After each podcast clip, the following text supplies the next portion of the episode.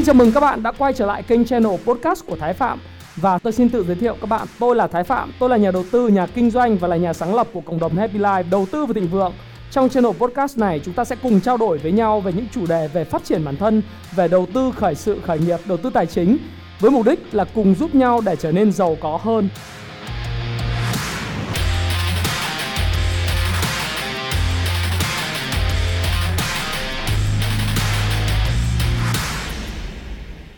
Hi, xin chào tất cả các bạn. Chào mừng các bạn đã quay trở lại với channel của Thái Phạm. Vâng, lại là tôi đây. Và các bạn thấy ngày hôm nay tôi tiếp tục mặc áo đỏ bởi vì có nhiều bạn nhắn tin cho tôi nói rằng anh ơi anh mặc áo đỏ thì thị trường rất là hên. Thì quả thật là như vậy bởi vì là thực ra tự nhận vơ tí cho nó vui. Thì thị trường à, chứng khoán Việt Nam thì thấy lên 813,73 điểm và tăng 2,16%, cũng lúc tăng à, hơn gần 4% cơ đây chỉ số VN Index thì à, có lúc đấy gần tăng 4% và tất cả các mã của VN30 đều tăng điểm hết, có những mã tăng trần. Tôi thấy thị trường đang gặp những vấn đề liên quan FOMO thôi, để đó tính sau. Bây giờ chúng ta nói về một cái chủ đề mà chủ đề này giật mình đọc một cái bài báo. Cái bài báo ngày hôm nay đó là giá vàng tăng vọt và hiện nay mọi người đang uh, nói rất nhiều về vàng. Giá vàng thế giới vượt 1.700 đô la một ounce và vàng trong nước thì uh, cũng đã lên uh, 47,8 triệu đồng. Thực tế là không đúng. Giá vàng trong nước hiện nay nếu các bạn mua thỏi một lượng và 10 lượng của SGC thì nó đã là 48 triệu rưỡi rồi. Thế thì giá vàng đang lên rất là cao và một số những cái lý do giá vàng tăng lên thì chúng ta sẽ bàn tiếp theo. Nhưng mà câu chuyện ngày hôm nay một chủ đề cực kỳ hấp dẫn rất rất là hấp dẫn và rất là dài tôi hy vọng rằng là bạn có đủ cái sự kiên nhẫn để theo dõi phần này. Bởi vì tôi hứa với các bạn rằng đây là một trong những phần về thế giới sau đại dịch hay nhất của tôi. Trong bốn cái video đã quay và đã phát, đây sẽ là video hay nhất, nhưng nó sẽ là một video rất dài và khiến cho bạn suy nghĩ rất là nhiều. Và nếu bạn là khán giả trung thành của kênh Thái Phạm thì bạn sẽ hiểu là lý do tại sao tôi làm video này. Bởi vì nó là dành cho bạn và câu hỏi của rất nhiều bạn hỏi cho tôi là vàng có xứng đáng là khoản đầu tư lớn sau đại dịch hay không?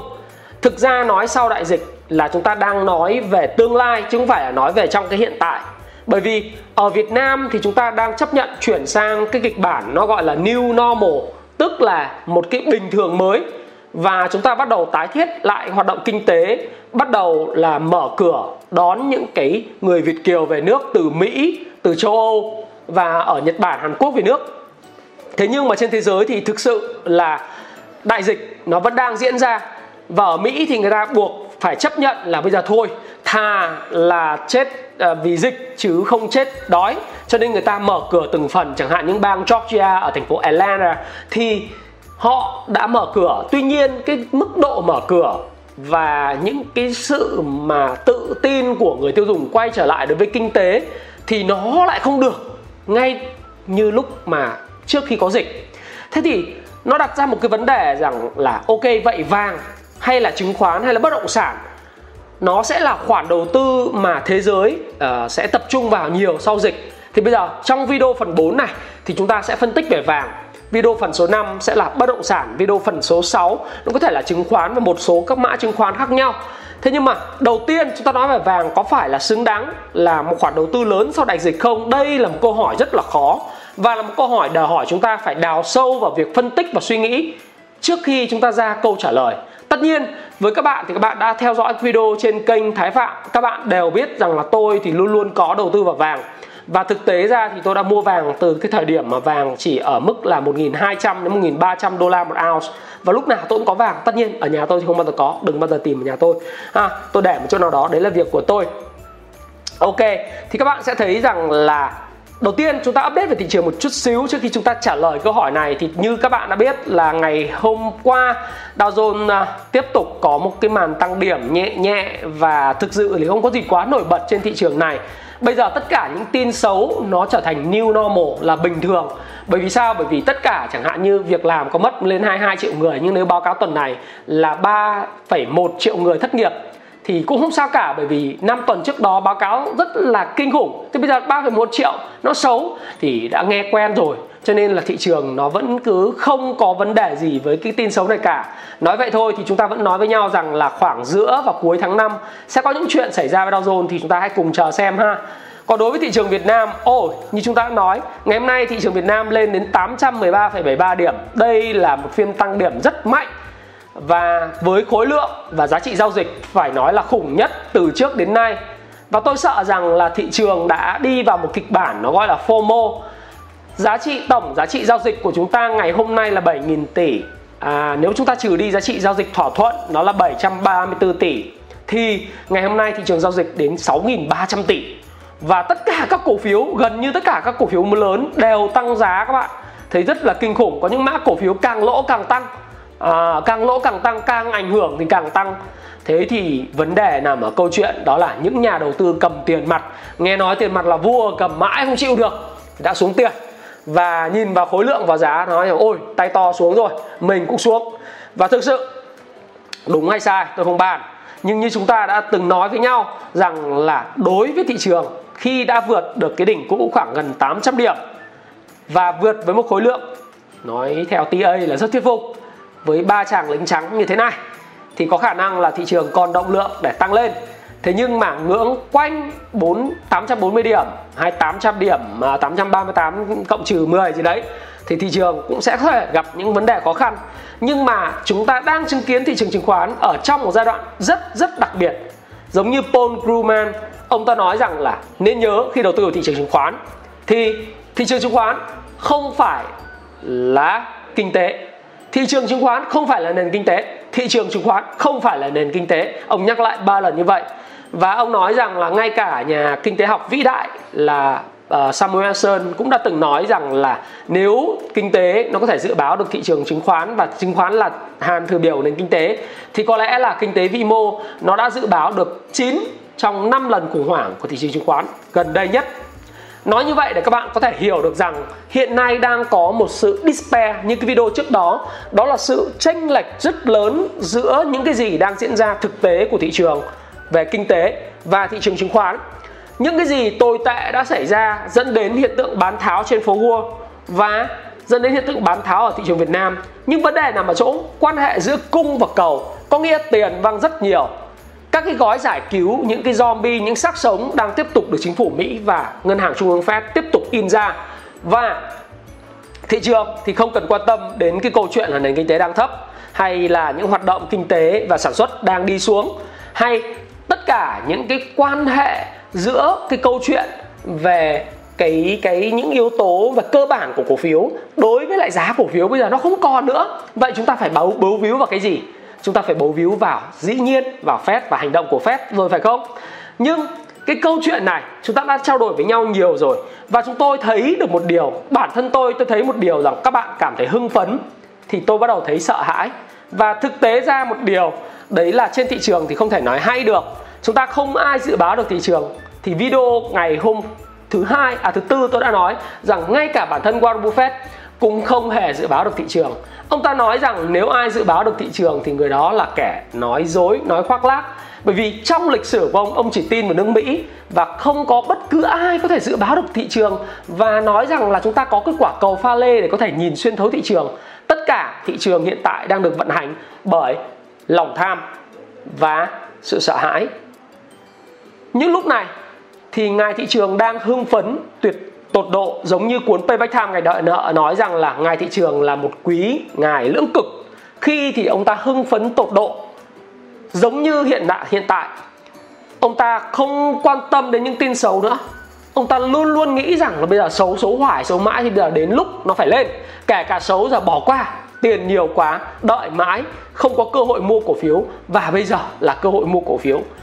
Tuy nhiên, cái sự tham lam đó sẽ quay trở lại với sợ hãi bất cứ khi nào có những tin xấu ra. Và khi nào cá mập đã ăn no đủ những cái định chế tài chính như Goldman Sachs, các bạn thấy, khi thị trường Dow Jones ở đỉnh 29.000 điểm, họ ngay lập tức nói rằng thị trường xấu quá, họ bán ra và kéo theo sự bán đồng loạt của tất cả thị trường.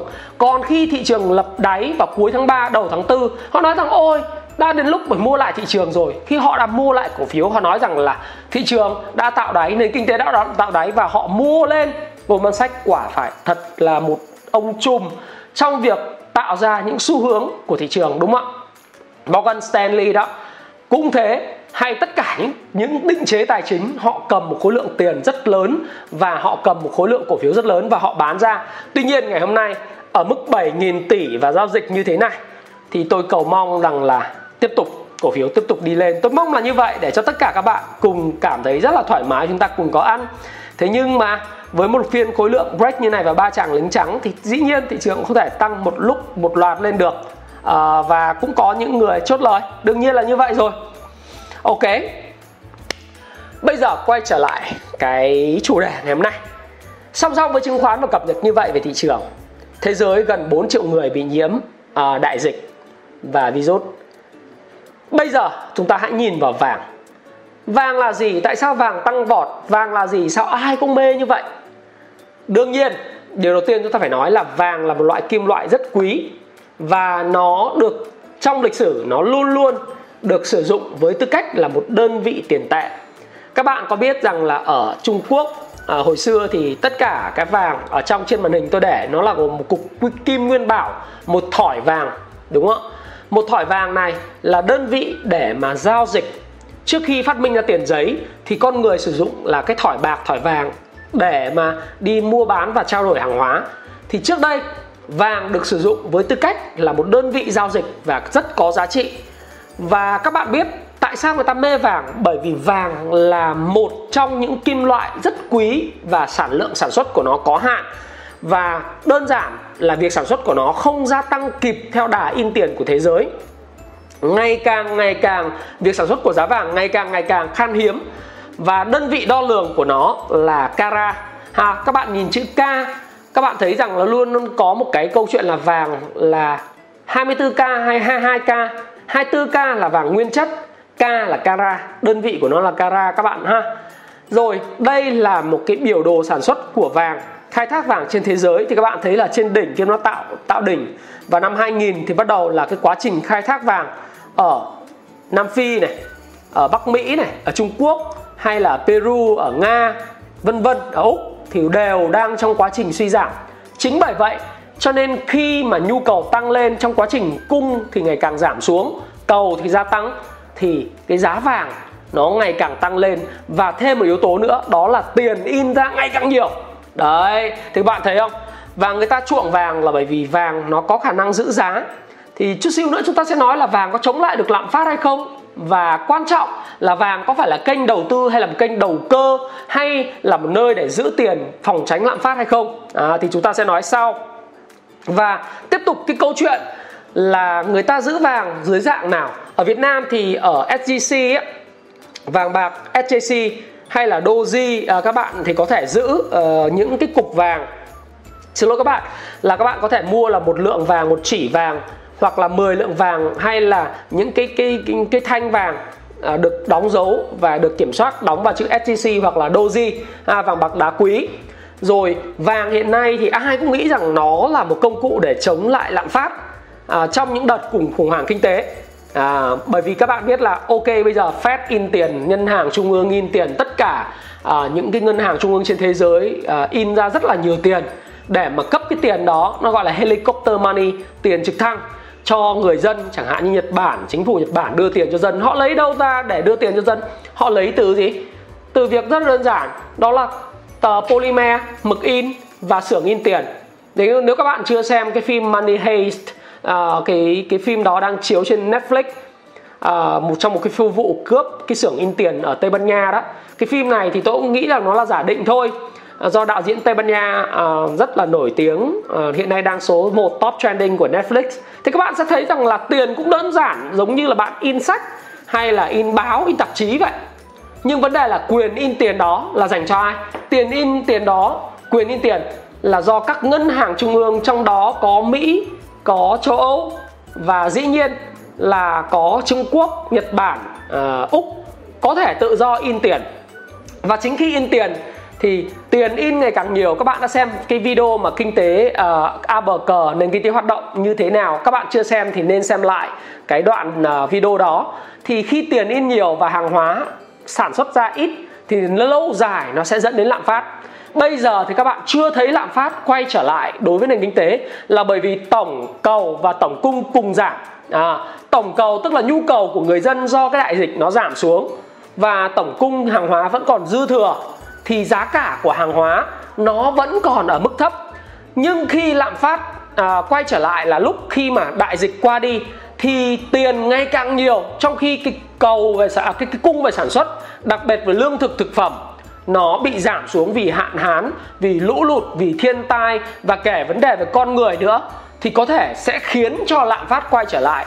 Đặc biệt là những cái lạm phát do cái cái cầu kéo. Đó. Thì cái nhu cầu lúc đấy là tăng lên trở lại và người dân cần có nhu cầu để sống. Và trong khi đó thì quan hệ giữa tiền và hàng hàng thì càng ít tiền là gì? Là những tờ giấy được in ra nhiều lên, thì do đó thì giá cả sẽ tăng vọt và vàng với tư cách là một trong những công cụ để phòng chống lạm phát hiệu quả, nếu các bạn không tin các bạn hãy quay trở lại thị trường Việt Nam những năm 2011 đến 2013 các bạn sẽ thấy rằng khi lạm phát tăng vọt thì lúc đó giá vàng cũng tăng rất là cao. Có cá biệt có thời điểm là vàng đã đạt mức 49 triệu đồng một lượng thế nhưng cũng giống như vàng thế giới thôi đấy là thời điểm mà vàng thế giới đạt mức 1.900 đô la một ounce Nói như vậy thôi, chút xíu nữa chúng ta cùng khai thác xem là thực sự nó phải là công cụ phòng chống lạm phát hay không hay nó là công cụ để đầu tư. Một số nhà kinh tế học thì luôn luôn không nghĩ rằng vàng là một công cụ phòng chống lạm phát hay mất giá về tiền tệ. Nó đơn giản chỉ là một công cụ để đầu cơ và đầu tư. Chẳng hạn như trong các công cụ về đầu tư thì chúng ta có trái phiếu, chúng ta có cổ phiếu gọi là equity, chúng ta có vàng, chúng ta có uh, bạc chúng ta có kim loại quý khác như kim cương chúng ta có bitcoin là những đồng tiền ảo chúng ta có thêm đất đai chúng ta có thêm những cái gì mà con người có thể đưa tiền vào được. Nó gọi là những công cụ với phương tiện đầu tư. Thế thì đối với nhà kinh tế thì họ không tin rằng vàng là một công cụ để giữ lạm phát. Đơn giản nó là một trong những kênh đầu tư. Và công dụng của vàng thì các bạn biết rằng là nó dùng để làm vàng nữ, nữ trang này công dụng chính của vàng.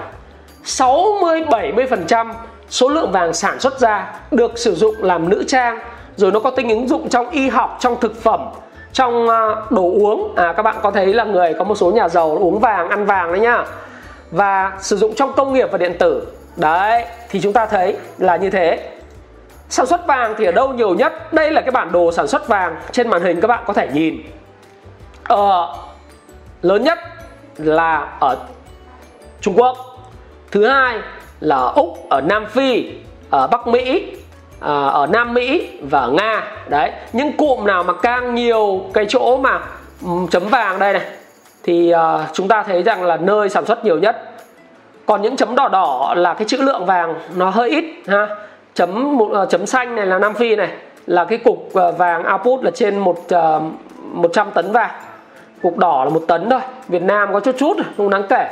Lào chút chút. Nhật Bản chút chút. Phần lớn là ở Trung Quốc ở Úc ở Mỹ ở Nam Mỹ ở Nga đấy, và châu Phi là chính.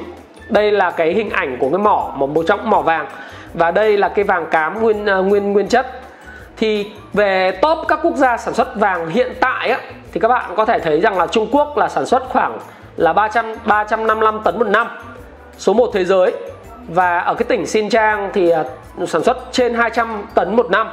Úc thì 270 tấn, Mỹ 237 tấn, Nga 200 tấn, Châu Phi, Nam Phi là 190 tấn, Peru là 150 tấn, Canada là 110 tấn, Ghana là 100 tấn, Indo là 100 tấn, Uzbekistan là 90 tấn. Đấy là những cái top những quốc gia hiện tại vào năm 2018 19 là sản xuất nhiều vàng nhất trên thế giới.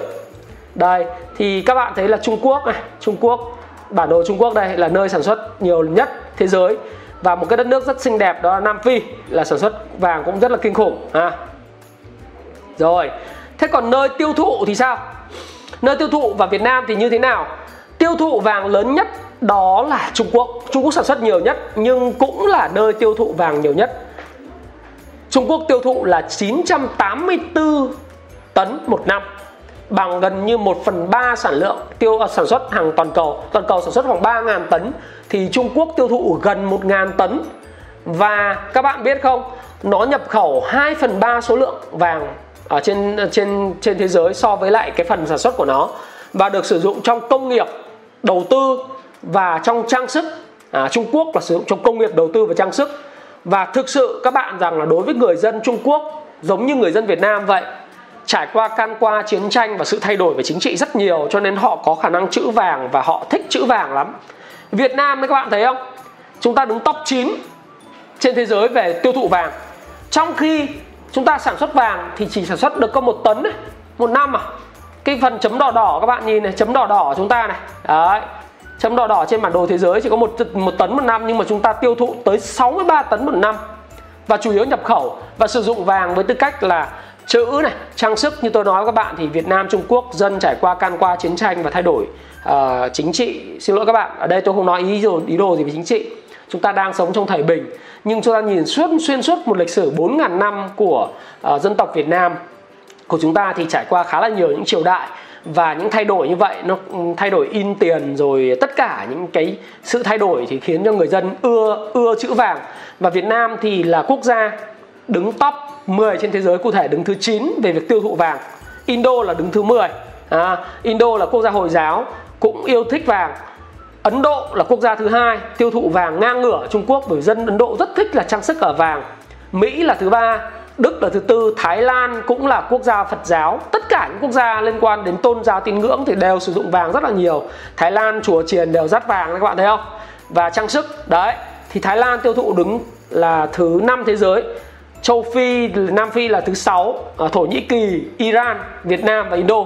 Đấy là top 10 quốc gia tiêu thụ vàng trên thế giới. Việt Nam á, thì tiêu thụ vàng là vừa vàng thỏi vàng miếng rồi chỉ vàng rồi là bố mẹ chúng ta khi mà chúng ta cưới vợ gả chồng đúng không? Thì bố mẹ đều cho là những dây xích vàng hoặc là cái lắc vàng hoặc là vài lượng vàng để làm của hồi môn để mà làm cái vốn để làm ăn vân vân.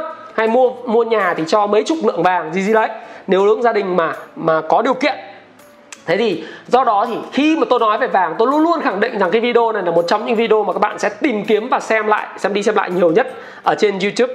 Bởi vì sao? Đây là một cái nghiên cứu dần như là rất là thoroughly, tức là rất là xuyên suốt về vàng và nó không chỉ là một cái video mà cho các bạn cái cái tầm nhìn, suy nghĩ về chuyện là mình đã sẽ đầu tư thêm vàng sau đại dịch, hay là sau này các bạn có suy nghĩ đến là chuyện tiếp tục gắn bó với vàng hay không. Bởi vì vàng luôn luôn là một trong những cái kim loại và một trong những công cụ đầu tư. Nói gì thì nói muốn kiểm soát gì thì kiểm soát. Nhưng nó luôn luôn nằm trong top suy nghĩ của người dân Việt Nam. Vàng về đô về đất bất động sản. Bây giờ có thêm kênh chứng khoán nữa và thêm bitcoin đối với số bạn trẻ. Nhưng mà thực sự đối với người Việt Nam thì rất khó để tách ra họ khỏi cái câu chuyện là vàng thỏi vàng miếng à, hay là cái vấn đề liên quan chuyện là giữ vàng để phòng chống lạm phát ok quay trở về với lịch sử giá vàng Ồ vậy thì lịch sử giá vàng trải qua như thế nào? Trước khi trả lời câu hỏi chúng ta nên đầu tư vào vàng ông Thái nghĩ gì về vàng? Thì trên cái trang goldprice.com à .org đó. Đây cái trang này này, tôi có tôi đưa một cái đồ thị là tôi xem tất cả các năm gần đây. Từ năm 1973 lúc mà tổng thống Mỹ uh, Richard Nixon bỏ chế độ bản vị vàng và vàng đã tăng lên là từ 67 thực ra là từ 35 đô la một ounce, đã tăng lên đạt đỉnh vào năm 1980 là gần 668 đô la một ounce.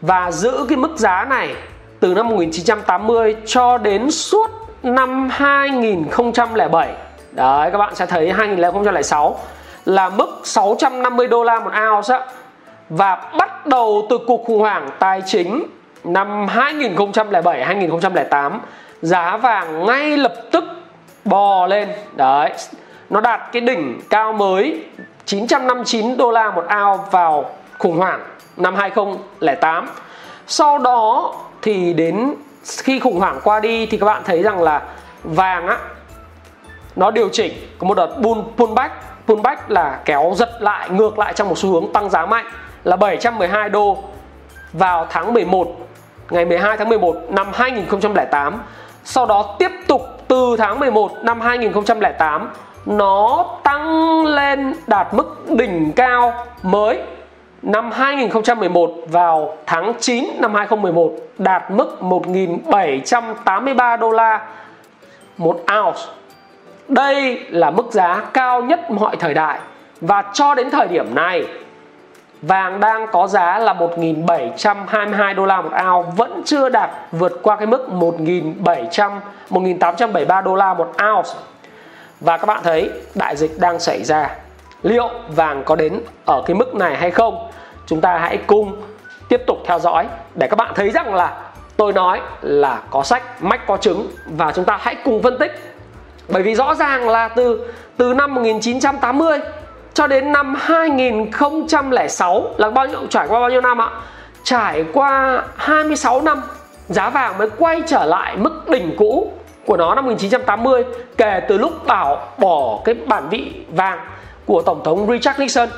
Vậy thì bây giờ vấn đề là gì? Nói hay là vậy vàng thời gian tới sẽ như thế nào? Mới là câu hỏi hay và liệu chúng ta có đầu tư vào vàng không? Mới là quan trọng. Chứ không phân tích về lịch sử đó là lịch sử rồi, đúng không ạ? Bây giờ vấn đề là câu chuyện là đầu tư vào vàng có đầu tư được không? Trước tiên chúng ta luôn luôn phải khẳng định lại một điều là vàng là một loại hàng hóa. Đây là hàng hóa quý hiếm và ưa được trao đổi. Đấy, nó không bị mất đi về lượng và nó là công cụ trao đổi khoảng 5.000 năm nay. Và trước Thế chiến thứ nhất là tất cả các quốc gia áp dụng chế độ bản vị vàng. Và theo chế độ này thì hệ thống ngân hàng bắt buộc phải đảm bảo được yêu cầu chuyển đổi tiền thành vàng, tức là tiền giấy thành vàng. Bất cứ khi nào người dân cầm tiền giấy đi đến ngân hàng nói đổi tôi sang vàng thì ngân hàng phải được đưa lại vàng cho người dân. Tuy nhiên làm vậy khó quá. Thì sau đó thì cái lịch sử nó mới thay đổi. Đấy, nó mới không có áp dụng theo chế độ bản vị vàng nữa. Chút xíu tôi sẽ nói. Năm 1966 thì ông Alan Greenspan à, Các bạn nhìn này Alan Greenspan là năm nay 94 tuổi nhá. Ông chưa mất. Và ông là cựu uh, cái người chủ tịch của Fed Ông ấy là cựu chủ tịch của Fed và sinh năm 1926. Ông ta nói một câu này, ông viết một cái bài viết là vàng và tự do kinh tế. Ông nói là không có cách gì bảo vệ tiền tiết kiệm khỏi sự mất giá trị do lạm phát nếu không có chế độ bảo đảm bằng vàng. Và trong cái bài báo này thì ông phê phán việc cung tiền không tương ứng với hàng hóa vật chất nhằm tài trợ thâm hụt chi tiêu không khác gì một hành động của chính phủ nhằm bòn rút các giá trị tài sản của các cá nhân trong xã hội. Có nghĩa rằng hiện nay Fed đang in tiền hay là ngân hàng trung ương Nhật Bản đang in tiền đưa cho người dân không được đảm bảo bằng vàng. Thì giống như tôi đã nói, tiền nó là một tờ giấy polymer được in lên thôi. Thế thì đưa đưa cho người dân sử dụng ấy, mà không được đảm bảo bằng vàng thì không khác gì là một hành động nhằm bòn rút giá trị tài sản của các cá nhân trong xã hội thì cái câu nói này là câu nói của cựu chủ tịch Fed, không phải câu nói của tôi. Nhưng tôi thấy rằng là nó khá là hay. Và ông nói là tài sản và quyền tự do kinh tế của các thành viên bị vi phạm khi ngày hôm nay, người dân bước vào ngân hàng, yêu cầu đổi tiền thành vàng và lại chỉ nhận được một số lượng vàng ít hơn ngày hôm qua, trong khi anh ta chẳng làm gì nên tội. Đấy. và Alan Greenspan đã ca ngợi chế độ bản vị vàng như là một chiến sĩ tự do đứng ra bảo vệ tài sản của mỗi cá nhân trong xã hội. Tuy nhiên ca ngợi như vậy thì ca ngợi nhưng mà thực tế các bạn phải tìm hiểu một điều đấy là đến năm 1971 thì tổng thống Richard Nixon đã bỏ cái chế độ bản vị vàng này rồi. Và rõ ràng là với tư cách là cựu chủ tịch Fed thì ờ, uh, Alan Greenspan không có cách nào khác phải theo lệnh của tổng thống thôi. Còn ông nào cứ bảo là Fed là độc lập với tổng thống Mỹ ờ, và cứ cơ quan quyền lực của nước Mỹ là quốc hội và tổng thống thì các bạn nên xem lại các bạn thấy là Jay Powell dạo gần đây với lại Donald Trump cách ứng biến một cách trả lời đối với lại Donald Trump như thế nào thì các bạn biết là tính độc lập của Fed đến đâu rồi phải không? Rồi, nói tiếp. Về bản vị vàng này cái ông này là ông Richard Nixon á. Ông này là tổng thống của ờ, Hoa Kỳ. Ông này thì có nhiều những controversial ờ, decision tức là những cái cái uh, nói chung là những quyết định nó mang tính tranh cãi lắm. Tôi không nói về câu chuyện liên quan đến Việt Nam tôi đang nói về vấn đề về kinh tế. Thì uh, Richard Nixon là chính trị gia thuộc Đảng Cộng hòa. Và các bạn biết là vàng được coi là một trong những cái uh, bản vị cho tiền tệ từ năm 1900 uh, ờ, trước thế chiến thế giới thứ nhất. Nhưng sau đến ngày 1000 đến năm 1933 thì Mỹ ngừng áp dụng chế độ bản vị vàng. Sau đó thì lại áp dụng lại. Đấy. Năm 1934 thì chính phủ đưa lên một cái mức áp dụng là cứ 35 đô thì đổi một ounce và điều trên thực tế đã tăng cái lượng giá trị vàng trong bảng cân đối của cục dự trữ liên bang lên tới 69%. Hiện tại thì à, không còn cái phần này nữa. Fed vẫn giữ rất là nhiều trữ lượng vàng trên thế giới thế nhưng mà đã từ lâu khi mà Fed in tiền ấy, không còn căn cứ theo số lượng vàng họ nắm giữ nữa mặc dù họ vẫn đang trữ một lượng vàng lớn nhất trên thế giới Tuy nhiên, đến ngày 15 tháng 8 năm 1971 thì Tổng thống Richard Nixon đã tuyên bố rằng là Hoa Kỳ sẽ không còn chuyển đổi đồng đô la sang vàng ở một tỷ giá cố định nữa. Ông thả đổi và hoàn toàn từ bỏ cái bản vị vàng. Lý do tại sao lại như vậy? Đơn giản thôi. Thời điểm đó thì Mỹ đang lún sâu vào chiến tranh tại Việt Nam và để cho tài trợ cho thâm hụt ngân sách, để chi cho quốc phòng và chi cho những cái cái câu chuyện là tài trợ cho chính quyền cũ của chúng ta ấy, và rất nhiều những nơi cần tiền. Thì buộc chính phủ phải in tiền để cấp phát cho binh lính rồi đưa cho những cái nơi quân sự hoặc những đất nước mà họ ủng hộ để mà mua những trang thiết bị. Thì tất cả những cái đó mà bây giờ cứ theo vàng vàng thì sản xuất ngày càng hữu hạn không kịp để mua vàng vào để đổi ra đô la. Thì bây giờ thôi cách tốt nhất là gì? Cứ yên tiền và không quan tâm đến câu chuyện là trữ lượng vàng còn bao nhiêu nữa đấy là cái duy nhất tại sao người ta lại phải bỏ chế độ uh, bản vị vàng đúng không và sau đó một năm thì tổng thống Gerald Ford cho phép là người dân Mỹ được sở hữu trở lại vàng. Tức là lúc mà bảo ờ, bỏ bản vị năm 1971 thì không cho phép người dân sở hữu vàng. Thế nhưng mà đến năm 1974 thì cho phép trở lại. Nhưng mà các bạn thấy lúc đó thì giá vàng đã đang tăng lên. Năm 1974 thì giá vàng đã tăng lên là bao nhiêu nhỉ? Ở đây là 187 đô tức là tăng gần 5 lần so với lại khoảng 5 lần so với lại lúc mà bỏ chế độ bản vị vàng là ở mức 35 đô một ounce. Sau đó thì đơn giản thôi. Vàng có phải là công cụ phòng chống lạm phát không? Thì chúng ta nhìn thấy rằng là uh, có và người ta in tiền không cần không cần là đảm bảo bằng vàng nữa thì vàng nó cứ tăng thôi bởi vì là hiện nay vàng hữu hạn anh in tiền nhiều thì cũng giống như bất cứ hàng hóa nào trên thế giới thôi tiền nhiều hơn hàng thì giá của hàng hóa nó phải tăng. Và đô la thì cứ thế in ra. In ra thì ok, vàng nó tăng và đặc biệt là cái giá vàng nó phản ánh cái cái câu chuyện là tiền in ra một cách vô tội vạ là trong năm 2008 đỉnh cao của 2008 lúc mà khủng hoảng kinh tế là gần một nghìn đô một ao nhưng mà vàng tăng giá quá nhanh. Nó cũng giống như trong cái giai đoạn mà ờ, nó vượt qua cái đỉnh cũ là một trong 668 đô ấy thì nó phải test lại cái đỉnh cũ theo mặt kỹ thuật. Đấy test gần test lại cái đỉnh cũ sau đó lại tiếp tục tăng lên.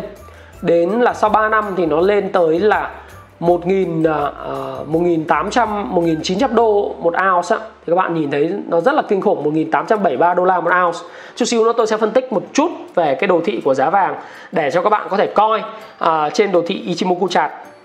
Nhưng mà nhìn vào đây để mà nói với các bạn rằng là khi bỏ chế độ về bản vị vàng thì chúng ta thấy rằng là vàng cũng là một trong những cái hàng hóa đặc biệt. Nó sẽ tăng giá. Nếu các bạn chưa chưa biết điều này chưa cảm thấy thuyết phục điều này làm ơn tải cái ứng dụng Netflix hay lên trên mạng lên trên uh, uh, TV Samsung nhà bạn này bất cứ TV uh, ờ, Smart TV nào tải ứng dụng Netflix về. Bắt đầu đăng ký xem phim Netflix. Việc đầu tiên bạn xem cái phim Money Heist đi cái phim này là đang là top trend số 1 tôi recommend lại một lần nữa là top trend số 1 của Netflix toàn cầu, không chỉ ở Việt Nam. Việt Nam có 96 triệu dân mà số lượng xem hiện nay 4 mùa nó đã lên tới là 100 triệu lượt rồi mà. Để các bạn thấy rằng là gì? Việc in tiền nó không dễ à không khó như các bạn nghĩ đâu. Cái tiền mà chúng ta đang tiêu hàng ngày ấy, thực ra nó chỉ là giấy mực in, đúng không? Nói như này thì đơn giản là ờ, tôi không không có nói gì vấn đề liên quan đến ờ, Việt Nam nha. Đây đang chơi nói chơi ở châu Âu. Và có cũng là lý do tại sao Mỹ và châu Âu hiện nay đang hội đồng đánh Trung Quốc như vậy. Để chúng ta có thể hiểu được là những cái gì đứng đằng sau. Và họ chưa cho phép uh, lưu hành cái bitcoin rộng rãi. Nó có lý do của nó. Bởi vì nó liên quan câu chuyện là họ in tiền. Nếu các bạn xem phim Money Heist thì các bạn sẽ thấy rằng là chính phủ ngày hôm nay in tiền thoải mái. Nhưng không phải là chính phủ chẳng hạn. Như Việt Nam in tiền thoải mái rất là khó bởi vì lạm phát nó tăng ngay lập tức mà là chính phủ các nước quyền lực. Thí dụ như Mỹ, châu Âu, Nhật Bản họ in tiền thoải mái có ai kiểm soát họ đâu. Trung Quốc in tiền thoải mái Úc in tiền thoải mái Canada cũng vậy Singapore cũng vậy in tiền thoải mái. Bởi vì họ là đồng tiền quốc tế cầm cái đồng tiền đấy đi đâu tiêu cũng được toàn thế giới. Duy nhất trên thế giới hiện nay chỉ có một quốc gia đó là thụy sĩ. Tiền được đảm bảo bằng vàng còn không có một quốc gia nào hiện nay tiền được đảm bảo bằng vàng cả. Do đó thì khi mà xem cái phim này xong thì bạn sẽ ngồi suy nghĩ bảo, chết, vậy thì tiền mình đang cầm là cái gì? Đó đó lý do là cái căn cứ mà tiếp theo tôi sẽ nói về câu chuyện là đầu tư vàng hay là đầu tư chứng khoán sau này. Rồi hay là tại tại sao chúng ta phải đầu tư? Tại sao chúng ta không gửi tiết kiệm? Gửi tiết kiệm thì dễ quá, lấy 7 8% một năm. Một số ngân hàng như là Sài Gòn Băng bây giờ huy động có thể lên tới cả gần 9% một năm. Nhưng mà gửi như vậy, liệu có bảo vệ được bạn không? Trong lạm phát không? Tôi bảo không. Thế đấy, các bạn đã đọc cái um, ba cuốn sổ tiết kiệm trị giá là là những vài căn nhà đấy. Mà bây giờ thì chỉ còn một vài bát phở của cách đây 20 năm người ta đã gửi tiết kiệm đấy. Lạm phát thực rất cao. Và các bạn, một là giống tôi, chuyển sang vàng. Hoặc là các bạn phải biết đầu tư. Các bạn phải đọc sách về chứng khoán, các bạn đọc về đầu tư. Tất nhiên là bây giờ chứng khoán nó đang lên điên điên như thế. Số lượng giấy đang in rất là kinh khủng như vậy. Rồi các cái công ty thì ma ma phật phật, chưa có rõ ràng báo cáo tài chính và các chỉ tiêu báo cáo tài chính thì chưa có thể để các bạn đầu tư lâu dài được. Nhưng các bạn nếu có hiểu về TA về công phu chứng khoán, về FA thì các bạn có thể đầu tư nó, kinh doanh ngắn hạn, kinh doanh trung hạn. Các bạn có thể ra ra vào vào, đấy là chuyện bình thường. Ê, đừng bao giờ ông nào nói với tôi là tôi là nhà đầu tư giá trị nhá. Xin lỗi các bạn, tôi không sống ở Mỹ đầu đầu tiên tôi không sống ở Mỹ. Cái thứ hai là tôi không giống như Warren Buffett à vì sống ở Mỹ có sức khỏe tốt sống được lâu cho nên là đầu tư giá trị cứ ôm mà chẳng hạn những cổ phiếu chẳng hạn như là à, Vinhome, Vincom này ôm trong đó là, là giàu. Cũng có đâu cũng có của đấy. Ở Mỹ nó khác tiêu chuẩn kế toán Mỹ khác tiêu chuẩn phạt vi phạm công bố thông tin ở Mỹ nó khác. Tiêu chuẩn về những cái câu chuyện về uh, cái cái sự minh bạch của những ban lãnh đạo nó khác ở Việt Nam nó khác. Tôi làm nhà kinh doanh nhà kinh doanh thì có kinh doanh ngắn, kinh doanh dài và kinh doanh trung hạn. Bạn lựa chọn bạn là nhà kinh doanh hay là nhà đầu tư giá trị? Đừng nghĩ mình là nhà đầu tư giá trị, nhưng mình đọc để mình hiểu rằng là có nhiều loại hình kinh doanh khác nhau và mình biết nhà đầu tư giá trị nghĩ gì, người kinh doanh swing trader nghĩ gì, người kinh doanh theo trend following nghĩ gì. Cái đấy rất là quan trọng. Thế thì ở Việt Nam quay trở lại câu chuyện về vàng. Chúng ta nên đầu tư vàng như thế nào? Bởi vì kể từ khi hệ thống Bretton Woods sụp đổ trong vòng 30 năm trở lại đây này. À không nói về cái hệ thống này một tí. Hệ thống này chính là hệ thống mà bỏ cái bản vị à, vàng ra khỏi việc in tiền đấy.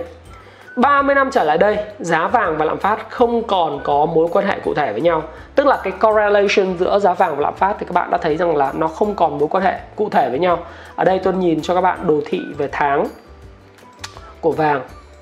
Đấy, các bạn sẽ thấy rằng là đây, các bạn thấy không? 30 năm trở lại đây. Ờ, đồ thị trên này thì nó không có đồ thị, nhưng mà chắc là đồ thị ở đây nó có này. 30 năm trở lại đây, tức là bây giờ là 2020 thì từ năm 1990 lạm phát và vàng không còn mối quan hệ với nhau. Khi in tiền càng nhiều thì giá vàng càng tăng. Khi càng khủng hoảng càng bất ổn thì giá vàng càng tăng. Nó là một công cụ đầu cơ đúng nghĩa và một công cụ đầu tư. Nó không còn là công cụ để bảo vệ bạn khỏi lạm phát nữa nó đơn giản là một dạng tài sản. Và các bạn biết không Việt Nam rất hay. Mà tôi thì tôi đánh giá rất cao thống đốc Nguyễn Văn Bình trong giai đoạn từ 2011 đến 2014 thống đốc Nguyễn Văn Bình và ngân hàng nhà nước Việt Nam lúc đó đã làm được một việc đó là khiến vàng không còn là kênh đầu cơ đầu cơ hấp dẫn nữa. Bởi vì các bạn biết là Việt Nam nguy hiểm lắm nếu mà để vàng làm kênh kênh đầu cơ hấp dẫn thì người ta sẽ đổi đô à, đổi tiền Việt sang mua đô rồi từ đô mua vàng nhập khẩu lậu vàng về nước rồi vân vân và vân vân thì thống đốc đã siết lại cái vấn đề mua bán vàng chỉ cho một số các hãng được quyền mua bán vàng như SJC, Doji những cấp phép kinh doanh. Và thứ hai nữa là cái giá giữa vàng thế giới và và trong nước luôn luôn bị lệch pha và nó mất một thời gian điều chỉnh giống như là giá xăng vậy đấy. Giá xăng một tháng điều chỉnh hai lần thì vàng điều chỉnh hàng ngày nhưng mà bạn sẽ thấy luôn luôn có mức độ lệch pha nhất định giữa vàng thế giới và vàng Việt Nam. Và chính bởi vậy cho nên là thống đốc Nguyễn Văn Bình hồi đấy ờ, chúng ta còn nhớ là đi mua nhà thì người ta tính theo lượng vàng chứ người ta không tính theo là đồng Việt Nam đồng sau đó thì đã có văn bản của nhà nước Việt Nam thời điểm đó đó là yêu cầu tất cả các hợp đồng mua bán được công chứng thì cần phải đưa tiền Việt vào, không đưa đồng đô, không đô, đưa vàng vào trong đó nữa. Thì lúc đó, cái cơn mà đầu cơ vàng nó mới sụt xuống và đây là thời điểm mà chúng ta phải nói là tri ân cái hệ thống ngân hàng nhà nước Việt Nam và đặc biệt là thống đốc Nguyễn Văn Bình. Mặc dù tôi ở đây tôi không phải là là ờ, đi gọi là dùng vút đuôi hay là ca ngợi ai hay là chê người uh, uh, uh, khen người cũ rồi rồi này kia tôi không. Đơn giản là một người sống nhà một đầu tư sống qua một cái giai đoạn của biến đổi của thị trường suốt từ năm 2005 đến giờ. Tôi hiểu cái gì là đúng cái gì là sai. Và tôi phát biểu ở đây đơn thuần là câu chuyện là nhìn nhà đầu tư và quan điểm cá nhân tôi tôi nhìn thôi. Không có ý đồ gì cả. Thế nói mua vàng, mua mua bán giờ khó khăn, thì người ta cũng không không găm đô ngoại tệ nhiều, dự trữ ngoại hối chúng ta cũng tốt lên, do đó thì vàng không còn là một kênh đầu cơ hấp dẫn ở Việt Nam nữa. Đô la cũng vậy, chúng ta kiểm soát đô rất là tốt, vàng không còn là kênh đầu cơ hấp dẫn. Nhưng về cơ bản là gì? Thế giới giá vàng lên, thì Việt Nam giá vàng cũng phải lên thôi. Có lúc giá vàng về 36 triệu đồng một lượng 37 triệu đồng một lượng. Thì bây giờ lên 48 triệu rưỡi. À, nếu các bạn muốn biết thì các bạn phải xem vào cái trang này này. Cái trang này nó là trang à, đây giá vàng của SJC ngày 8 tháng 5 2020 hiện nay SJC đang bán cái loại mà một lượng và 10 lượng. Nó là 48 triệu 400 loại 5 lượng là 48 triệu. Ờ, uh, 420 nghìn một lượng. Loại à, uh, 2 chỉ một chỉ à, xin lỗi các bạn có 5 lượng 5 chỉ hai chỉ một chỉ 5 phân thì nó bán là 48 430 đấy thì các bạn sẽ thấy rằng là vàng nữ trang nó sẽ khác với lại vàng thỏi vàng miếng. Có đóng dấu thì Việt Nam à, thống đốc Nguyễn Văn Bình thời điểm đấy làm được rất tốt. Và ngân hàng nhà nước thì hiện tại vẫn đang theo cái việc làm tốt này. Cho nên cái nạn, nạn đầu cơ về vàng và nạn đầu cơ về đô thì nó dần dần mất đi. Nhưng nói như vậy không có nghĩa là vàng không phải là một kênh đầu tư tốt. Và tôi sẽ kết luận với bạn là có nên nắm giữ vàng hay không? Và câu trả lời của tôi, thực tế ra là gì? Các bạn nên phân bổ lúc nào cũng có là 20% tài sản của bạn được phân bổ vào vàng. Bởi vì vàng dù thế nào trong nữa, nó là một kênh đầu tư rất là tốt trong dài hạn. Chút xíu nữa, chúng ta cùng nói về giá vàng nó sẽ như thế nào. Nhưng mà vàng là một kênh đầu tư và đầu cơ rất tốt nếu bạn cầm ở dưới dạng vàng giật chất nếu bạn mua ở giá 37 40 triệu đồng một lượng thì bây giờ nó là 48 triệu đúng không ạ? Và tôi đã nói trong cái video uh, trước đây khi mà tham khảo tiến sĩ Phạm Đỗ Trí và cái việc mà gia đình Phạm Đỗ Trí trải qua rất là nhiều can qua chiến tranh nhà này kia gia đình dắt díu nhau từ Bắc vào trong miền Nam. Và cái chia sẻ của mẹ tiến sĩ Phạm Đỗ Trí cũng như chia sẻ mẹ của tôi hay tất cả những người lớn tuổi thì nếu các bạn có ở trong nhà khoảng 100 cây vàng à, mục tiêu của bạn 100 cây vàng nghe nó có vẻ ghê gớm nhưng thực ra thì nó chỉ khoảng đâu đấy à, và 4 tỷ 8 thời điểm hiện tại chưa bằng một căn nhà đâu các bạn. Nhưng nếu như mà uh, có những chuyện gì xảy ra thì các bạn có thể đổi cái 100 cây đó trở thành tiền để các bạn có thể gây dựng lại cuộc sống. Tất nhiên đừng bao giờ giữ vàng về ở nhà. Đừng chôn vàng dưới gốc cây đừng giữ vàng ở nhà ha. Bởi vì là cái đó sẽ là cái mà khiến cho trộm đạo rất là nhiều. Chúng ta có cái cách khác hiện nay có một số ngân hàng thì cho chúng ta mượn két khá là an toàn để chúng ta có thể giữ vàng. À, còn à, cất ở đâu thì các bạn tự tìm hiểu. Ngân hàng nào cho mượn két để cất thì các bạn nên tự tìm hiểu ha. Bởi vì đầu tư vàng thì mang sự yên tâm cho bạn. Tôi thì tôi thích mua vàng của SJC đấy nó có thương hiệu nó có tên tuổi và mua đi bán lại thì tất nhiên phải chấp nhận có sự chênh lệch. Ví dụ như nếu mà ngày hôm nay mà bạn mua vàng SJC ấy, thì bạn mua vào 484 thì bạn sẽ phải bán ra trở lại.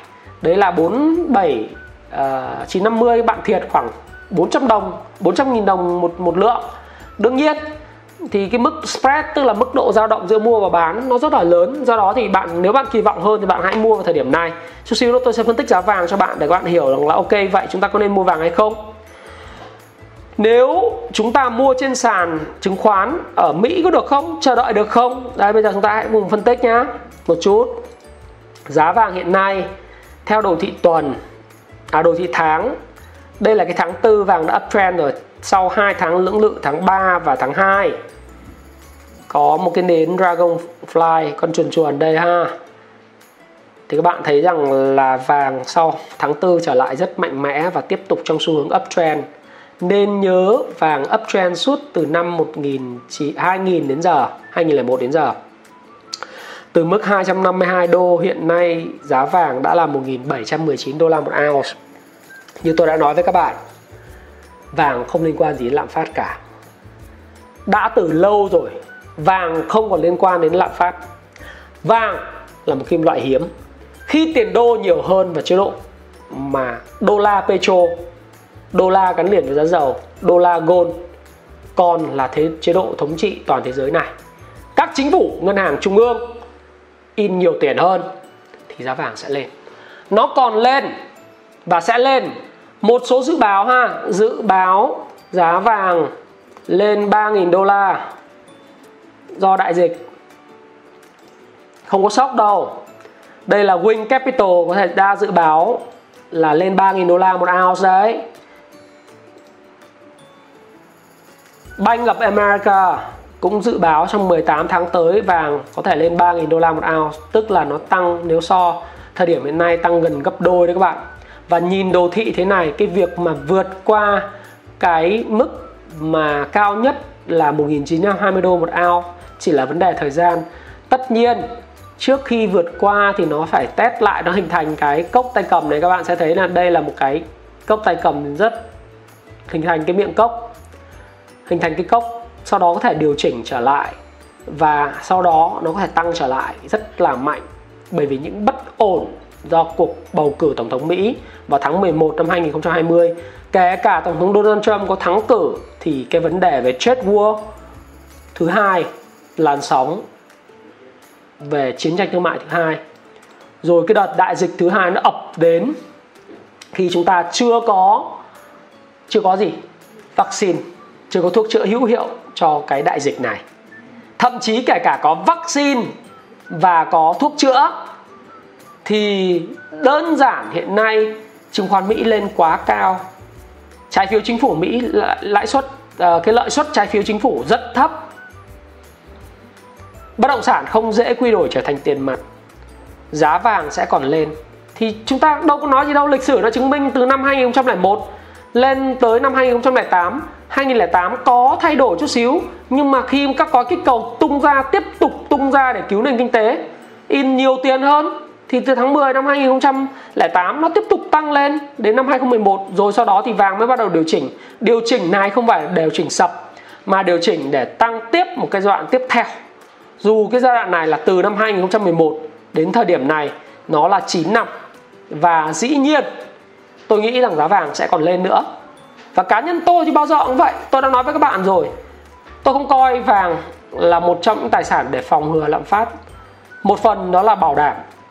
Lúc nào cũng cần phải có 100 cây vàng với tư cách là một uh, nếu các bạn chưa có thì các bạn phải làm việc.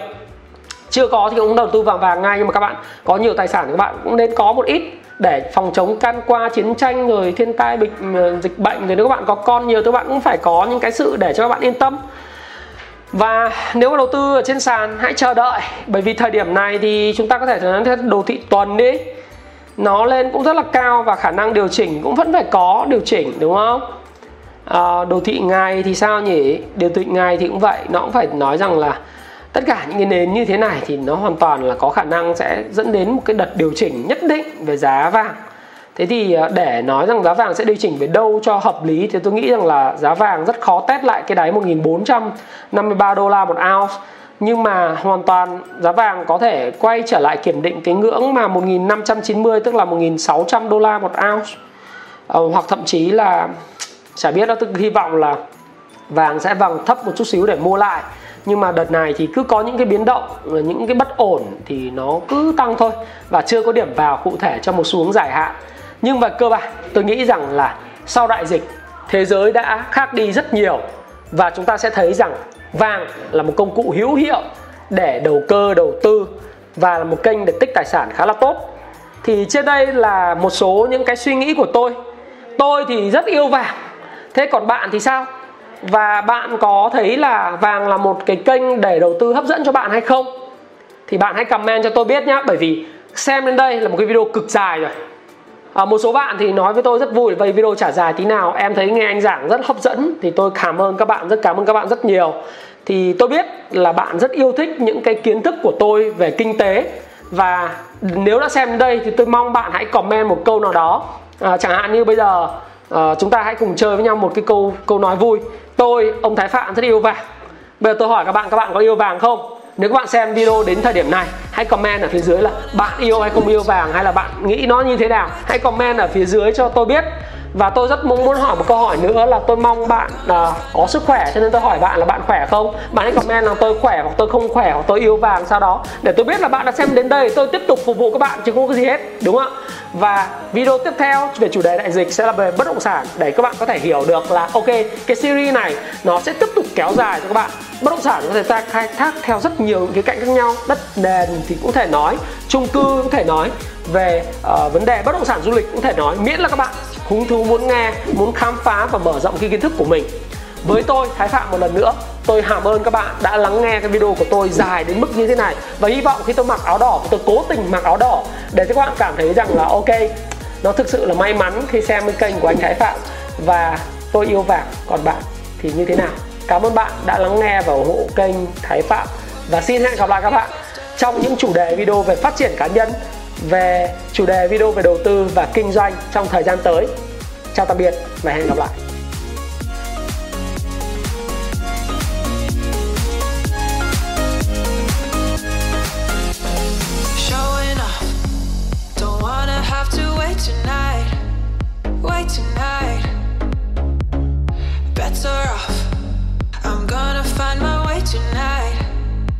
Tonight.